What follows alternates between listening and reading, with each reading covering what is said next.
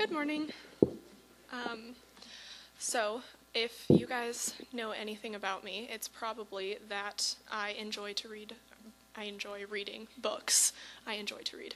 Um, yeah, so I love books.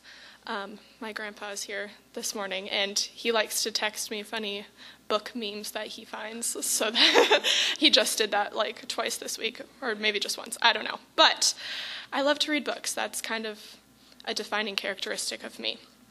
And I have a sort of bad reading habit that my friends get angry at me about. Hopefully, you won't get angry at me, at me about it. But I like to read the last page, possibly the last chapter, before reading all of the book. I like to spoil books for myself. um, not right away. I'll read like the first 25, 50 pages, get a good idea of where the story's going and then spoil it for myself so that I know what's coming. And I found a article. I wasn't looking for it, but I found it and I didn't have the time to go back and find it for you guys. So if it's not totally accurate, I'm sorry, don't take my word for it, but it was this article saying that you tend to enjoy stories more if you know what the ending is. So you can kind of relax and like you're not worried trying to figure it out. Um, so, like, you just enjoy it more. That's why we rewatch movies or reread books. You just tend to enjoy it more if you know what's coming. And that's probably why I do it for myself. I like to not be anxious while I'm reading books because it's a hobby. Um, and yeah, so I don't know if that's like fully true, but I just took it and I use that as my excuse. So, I'm going to spoil my sermon for you guys. And I don't think it's because you'll enjoy my sermon more, because these spoilers, in my opinion, are fairly obvious. Um, so it more just seems like weird to kind of use it as like a profound statement when you probably already know where it's going. So I'm going to spoil it for you right now so that you know what's coming. And yeah, so we have been asking the question who is Jesus through the Gospel of John. And my question today is like my sermon title is What is Truth? And so here's the spoiler. I think that these questions answer each other. So, who is Jesus? The truth. what is the truth? Jesus. So, with that in mind, let's dissect this story. Possibly. It is not working. There it is. Okay. Then they took Jesus from Caiaphas to Pilate's headquarters. It was early in the morning. They themselves did not enter the headquarters so as to avoid ritual defilement and to be able to eat the Passover. So Pilate went out to them and said, What accusation do you bring against this man? They answered, If this man were not a criminal, we would not have handed him over to you. Pilate said to them, Take him yourselves and judge him according to your law. The Jews replied, We are not permitted to put anyone to death. This was to fulfill what Jesus had said when he indicated the kind of death he was to die. So, the first thing that strikes me when reading these verses is the dramatic irony of it. If you don't know, dramatic irony is when the reader or audience of a story knows something that the characters do not. So, basically, we know the end, we know what's going to happen, but these characters don't. This is what the characters know. Um, it's Passover, which is the Jewish holiday that celebrates the liberation of the Israelite slaves from Egypt. When the angel of death passed over the Israelites because of a sacrificial lamb's blood they put on their doorway. And according to their customs, they didn't want to be unclean, so they refused to go to a gen- into a Gentile's house. Um, yeah, so that they could participate in the Passover. But they are also eager to turn Jesus over to the Roman officials so that he will be crucified by the state. This is what we know that they don't. Their actions of handing Jesus over to the Roman officials will result in Jesus' death and resurrection that will cover the sins of all people. So, one sacrificial lamb in exchange for many. These leaders are trying so hard to get rid of Jesus and to celebrate their old customs but they have no idea that their actions will only solidify Jesus as Savior and bring about the very things that he was sent to this earth to do. The second thing that I notice here is the last part of the exchange, their responses to Pilate. Um, Pilate's inquiry of his crimes. So they say, Pilate says, What did he do? And they say, Well, if he was innocent, he wouldn't be here, obviously. And then Pilate says, Okay, so you deal with him. And they say, We're not allowed to. so they want to get rid of Jesus, they want him dead. Um, that much is clear. It's been clear many times in the Gospels. Um, but they can't do it themselves. And they failed to get Jesus to confront any real crime the night before when the high priest was questioning him. So they're kind of stuck, and they're making Pilate do their dirty work. They want him taken care of, and they can't do it themselves, so they're putting their trust in this Roman official to get the job done and get rid of Jesus. Then Pilate entered the headquarters again, summoned Jesus, and asked him, Are you the king of the Jews? Jesus answered, Do you ask this on your own, or did others tell you about me? Pilate replied, I'm not a Jew, am I? Your own nation and the chief priests have handed you over to me. What have you done? Jesus answered, My kingdom is not from this world. If my kingdom were from this world, my followers would be fighting to keep me from being handed over to the Jews. But as it is, my kingdom is not from here.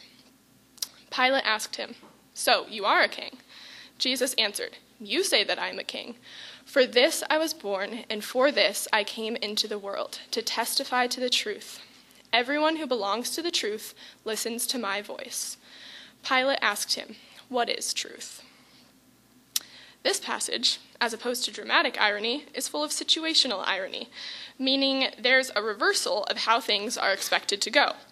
Jesus is supposed to be the one on trial, but in his responses to Pilate, it, he kind of flips the power and it kind of makes it seem like Pilate is the one on trial. Pilate's the one having to answer to Jesus. Um, Pilate asks Jesus if he is king of the Jews, tells him that his own nation has turned against him, and Jesus says, Actually, that's not my nation, that's not my kingdom. My kingdom isn't from this world. Pilate completely misses the point and says, Aha, so you are a king. And Jesus says, You're the one saying that. I'm saying that I was brought into this world to show the truth. And everyone who belongs to the truth listens to me. And Pilate, again missing the point and pointedly not listening to him, says, What is truth? Misunderstandings like this are pretty common, pretty common throughout the book of John. The author of this gospel likes to show Jesus using symbols or metaphors to explain his kingdom or his way of life, and the people who follow the truth get these symbols, and the people who don't follow the truth don't get the symbols. Um, so, Mark Strauss, oh, sorry, Mark Strauss says that for those with faith, however, the symbols mask the truth, creating confusion and misunderstanding. Nicodemus cannot comprehend the metaphor of new birth. The woman at the well is at first confused by Jesus' reference to living water. And here in this story, Pilate is interpreting Jesus' kingdom as like a real kingdom, meaning he's a king of this world. The metaphors and symbols of the fourth gospel both reveal and conceal. So, Jesus' use of the kingdom in this passage is meant to illuminate for those who already know the truth and kind of confuse those who don't which explains Pilate's confusion, because if you haven't picked up already, he is not listening to the truth. Um, he is not in the truth, so he's not listening to Jesus' voice. But my focus is kind of on Pilate's question What is truth? It's a valid question. Uh, the way Pilate asks this question, I'm kind of envisioning it as like a scoffing question, like one that's used to like close a conversation that he doesn't have much power over. So Jesus is claiming to be brought into the world to testify to the truth, and Pilate saying, okay, but what is the truth? And moves on quickly, missing the fact that Jesus has just told him what the truth is. Jesus said, For this I was born, and for this I came into the world, to testify to the truth. Everyone who belongs to the truth listens to my voice. To me, this means that everything Jesus has done and everything Jesus has said points to the truth. Scholar N.T. Wright puts it like this Truth is a gift, a strange quality that, like Jesus' kingdom, in fact, comes from elsewhere, but is meant to take up residence in this world. Jesus has come to give evidence about this truth. He is himself the truth. He was put on this earth to show us what the truth is. If we want to know what the truth is, we simply have to look at his life and his words and his deeds and his death and his resurrection. And then we will know. Jesus tells this to Pilate, and Pilate is too blinded to see it. He did not realize what was right in front of him. Instead, he flippantly scoffs, brushes off Jesus' proclamation, and facetiously asks, What is truth? unable to admit that he has already found it. After Pilate said this, he went out to the Jews again and told them, I find no case against him, but you have a custom that I release someone for you at the Passover. Do you want me to release for you the king of the Jews? They shouted in reply, Not this man, but Barabbas. Now Barabbas was a bandit. So, G- so Pilate proclaims Jesus innocent, and yet again the Jewish leaders reject the truth and find any way to get rid of Jesus. They, like Pilate, are unable to realize that the truth is right in front of them, and so they sweep it away, hoping to get rid of it. This time by swapping his release for the criminal Barabbas's. So Sarah's translation actually um, said it, while the NRSV did not. But bandit doesn't mean thief like it does for us. It kind of means that Barabbas would be guilty of political insurrection. So, here's more irony for you. Jesus, who has just been declared innocent of political insurrection, will die in the place of someone who is actually guilty of political insurrection. And the Jews are trading in an innocent man for a guilty one, and they know that, and they're fine with that. Pilate didn't see it at the time. Even cunning Caiaphas probably didn't appreciate the irony of the point, but John wants us to see it. This is what the cross will mean. This is what the truth is and what the truth does.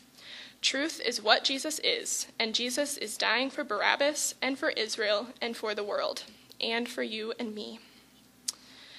Every part of Jesus points to the truth. Every part of Jesus is the truth his birth, his life, his miracles, his teachings, his suffering, his death, his resurrection. If we want to know what the truth is, we simply have to look to Jesus. I used to think that staying rooted in Jesus' truth meant having all the right answers or knowing everything you possibly can about the Bible, tackling the hard questions, making sure I had a solid answer, prepared if someone tried to trip me up. I wanted to know everything. And that made me really knowledgeable, and I can still wow some people with Old Testament trivia. But then I realized that it's really not about having all the right answers because it's kind of impossible to have all the right answers. And you have to be okay with not having all the right answers and okay with having doubts, but still somehow believe in the truth while having doubts and not all the answers. And it was really hard for me to figure out that you can know the truth without knowing all of the little itty bitty truths. Like, do I know how Jesus was fully God and fully man? No. Do I know that Jesus is the truth? Yes. Do I know how Jesus rose from the dead? No. Do I know that it's true? Yes. You cannot know a lot and still know everything that you need to know. And all those little truths don't need to fit together right now um, in order to make the big truth of Jesus stay true. The big truth, Jesus, is true, and that's a fact, and that's not changing, and we can wrestle with the little ones while still being confident in the big one. Knowing that is one thing, believing it is another, and living it out is yet another. we are living in this world, but Jesus in this passage says that his kingdom, that is not from this world, is the true one. And our world and Jesus' kingdom don't always line up. In fact, they rarely ever do. And when they don't line up, we have a choice. We have to choose if we are more formed in the world or more formed in the truth. We have to choose if we are going to pick the world's vision, what I'll call our comfortable lie, or God's vision, which would be the hard truth. So, we can look at some of our choices. We could be like the Jewish leaders in this story, who want to get rid of anything that threatens their version of the truth, so that we don't have to think about it anymore, so that our way is safe. The Jews pick a zealot over the teacher. They pick an insurrectionist, a violent man, over a non violent Jesus. Sometimes we would rather pick what we know, even if it is toxic, even if it's scary, even if it's proven inefficient in the long run, over something new, something hard to digest, something that threatens our entire belief system, something that will make us reconsider what the truth is, something that will make us change our lives, something that might make us admit that we were wrong Sometimes, like these Jewish leaders, we'd rather get rid of that nagging thing in our ear and settle for what we can live with, even though it isn't perfect. We could be like Pilate, who scoffs at this new idea and instead of confronting it, acts like it doesn't really matter and then does away with it because he can. His response to me seems like the modern day, like, truth is relative argument, like, truth is relative, no one can know the truth, like, is there an absolute truth? What does it matter? But the thing is, it matters a great deal. It's just easier to pretend that it doesn't. Jesus' truth is hard to hear, harder to believe, and even harder to live out. Sometimes it's easier to pretend that it doesn't matter instead of doing the hard work to digest it and think critically about it and listen to new ideas. And realize that your way of life needs changing. The comfortable lie of meaninglessness, letting you get away with not being formed by Jesus' words. But where is that going to take you, and what kind of life are you going to lead with that? Or we can remember last week's sermon and be like Peter, who knows the truth and claims they would die for the truth and even fights others in defense of the truth. But when the going gets tough in a moment of weakness, we deny the truth in order to save ourselves. As I said before, it's harder to hear the truth, or it's hard to hear the truth, harder to believe it, and harder still to live it out. And Peter is stuck here at number two. He has heard it and he believes it, but he struggled to live it out in this instance. So we can claim to believe in Jesus' kingdom all day. We can say that we are following the truth, that we prefer his kingdom to that of our world. But do we live it? Do our lives reflect that? Or are we like Peter, who realizes it's much easier said than done? Or we could be like Jesus, the only one in this story who stays true to himself and his values. He doesn't pass his problems on to someone else to get them to do his dirty work. He doesn't try to please other people and end up doing something that he knows is wrong. And he doesn't deny the truth to get out of the hard things ahead of him. Instead, he follows the truth, the reason that he was sent into this world, to his death. From an outsider's perspective, it might look like Jesus loses in this story. I mean, he's about to be condemned and crucified. But really, he's the only one who gets his way. He knows that this is what he was brought into the world for. He knows how this is going to end, and he knows that the truth will be revealed through it. He is the truth. So, let's live in his truth. Let's know with confidence which world and which kingdom we want to follow. As you know, easier said than done. Picking God's kingdom over the world is hard. Choosing to be formed in God's truth over the lies of this world goes against everything that we're used to.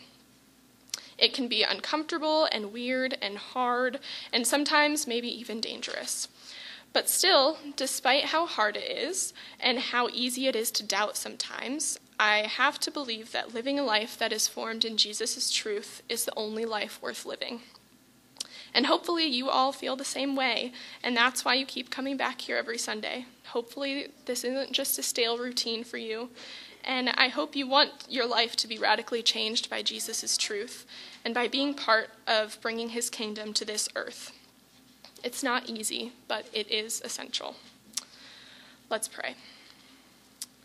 May we have the courage to root ourselves in your kingdom, refusing to run or push your truth when it gets hard or pass it off for others to figure out.